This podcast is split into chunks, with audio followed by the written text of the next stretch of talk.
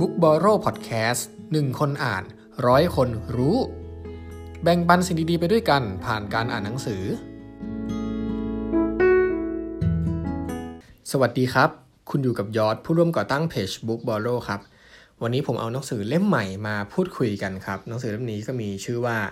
อย่าเป็นคนเก่งที่คุยไม่เป็น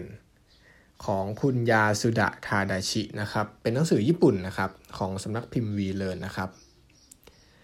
ก็หนังสือเล่มนี้ครับเขาให้ความสำคัญกับทักษะการคุยเล่นนะครับ ซึ่งเขาบอกว่าเป็นทักษะที่คนชั้นแนวหน้าทุกคนเนี่ยมีติดตัวไว้ แน่นอนครับว่าทุกๆคนก็ไม่ได้เป็นคนชั้นแนวหน้านะครับ หรือว่ากำลังจะเป็นนี่แหละ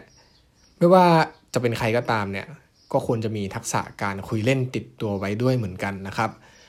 เพราะว่ามันจะช่วยผลักดันให้เราเนี่ยก้าวหน้าได้ทุกทางเลย ไม่ว่าจะเป็นทางอาชีพหรือว่าทางอะไรก็ตามนะเราคิดดูง่ายๆครับ ถ้าเราคุยเก่งนะ เราก็จะเข้าสังคมที่เก่ง เวลาเราพูดคุยกับเพื่อนๆเนี่ย ก็จะมีแต่คนอยากคุยด้วย มีแต่คนอยากมาติดต่อด้วย เวลาไปเจรจาธุรกิจ ก็จะมีแต่คนอยากมาทำธุรกิจด้วยอะไรทำนองนี้นะครับ อีกทั้งมันยังดีต่อจิตใจเราด้วย อันนี้ผมคิดว่าสำคัญมากเลย เพราะว่า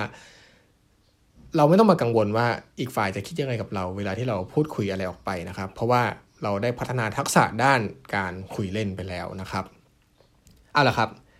ทักษะแรกที่สำคัญที่สุดเลยก็คือ การสร้างความประทับใจแรกพบ หรือที่เราเรียกว่า first impression นั่นเองครับ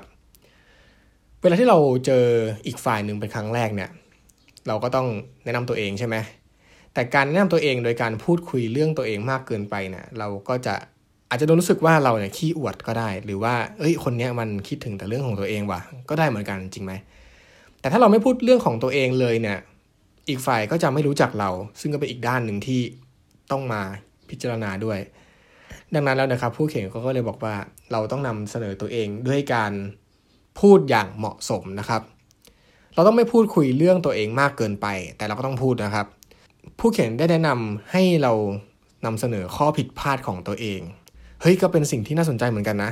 เช่น ผมเคยโดนภรรยาดุ เพราะดื่มหนักไปหน่อยเออ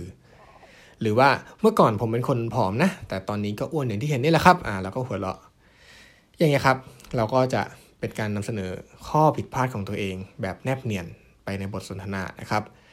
แต่เราก็จะต้องไม่นำเสนอข้อผิดพลาดของตัวเองแบบน่าเกลียดจนเกินไปด้วย เช่นเฮ้ยเมื่อคืนผมดื่มหนักไปหน่อยตอนนี้ก็ยังเมาค้างอยู่เลยอุ้ยอันเนี้ยน่าเกลียดเลย หรือว่าผมมาสายเป็นประจำเลย จนบริษัทตำหนิแล้วอู้อันนี้ก็ไม่ไม่น่าพูดเหมือนกันเนาะวิธีการต่อมาคือวิธีการพูดแล้วก็น้ำเสียงนะครับ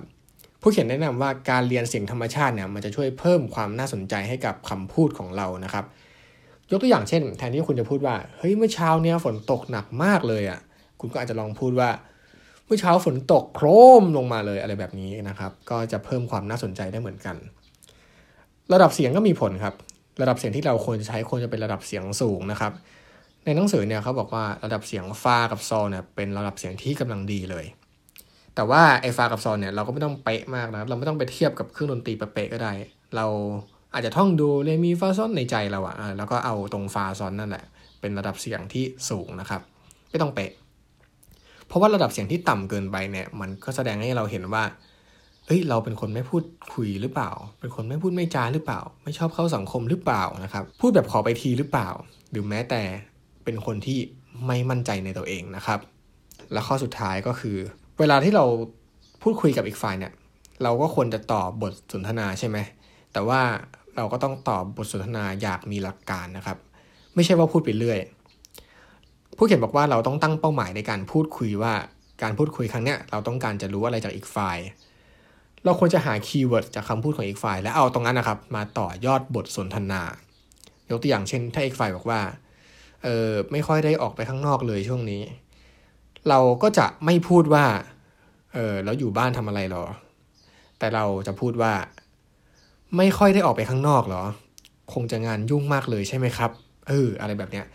มันดูเป็นการตอบบทสนทนาโดยใช้ keyword ที่อีกฝ่ายเผยออกมาให้เราเห็นก็คือคำว่าไม่ค่อยได้ออกไปข้างนอก เฮ้ย เป็นเพราะว่าเขายุ่งหรือเปล่านะ เขาติดอะไรหรือเปล่านะ เออ เราก็ตรงนั้นมาต่อยอดนะครับมีงานวิจัยบอกว่าอีกฝ่ายนึงเนี่ยจะประเมินเราว่าเราเป็นคนที่น่าคุยด้วยหรือเปล่า ไว้วางใจได้หรือเปล่า ตั้งแต่วินาทีแรกที่เจอกันเลย และจะใช้เวลาไม่เกิน 4 นาทีเท่านั้นนะครับ ดังนั้นแล้วนะครับผมคิดว่าทักษะการพูดคุยเนี่ยเป็นสิ่งที่ต้องฝึกฝนอย่างหลีกเลี่ยงไม่ได้เลยนะครับเพราะว่าอย่างน้อยเราเนี่ยชีวิตเราก็ไม่ได้อยู่แค่คนเดียวใช่ไหมชีวิตเราต้องเข้าสังคม เราจำเป็นต้องสื่อสารนะครับ ดังนั้นเราต้องฝึก ก่อนที่จะจบบทแรกไปเนี่ยผู้เขียนเขาก็ได้ทิ้งข้อคิดไว้ว่า ทักษะการพูดคุยเนี่ย เป็นสิ่งที่ฝึกฝนกันได้นะครับ ไม่มีใครเก่งมาตั้งแต่เกิด หากแต่เกิดจากการฝึกฝนมาเป็นระยะเวลานานเท่านั้น แม้แต่คนที่ประสบความสำเร็จระดับโลกเนี่ยเราอาจจะคิดไปเองว่าพวกเขาเนี่ยเป็นคนที่เก่งมาตั้งแต่เกิด หรือว่ามีพรสวรรค์นะครับ แต่ความจริงแล้วเนี่ยพวกเขาทุกคนล้วนเป็นคนที่เคยพูดคุยไม่เก่งมาทั้งนั้น การปิดกั้นตัวเองด้วยความคิดประมาณว่า เราไม่มีทางเป็นคนคุยเก่งได้เนี่ย จึงเป็น mindset ที่ไม่ดีนะครับ แทนที่จะคิดแบบนั้นเนี่ยทำไมเราไม่ลองมาคิดว่า ทักษะการพูดของเราเนี่ยยังไม่ดีพอ เฮ้ยถ้าพอเราคิดแบบนี้ปุ๊บมันเป็นการเปิด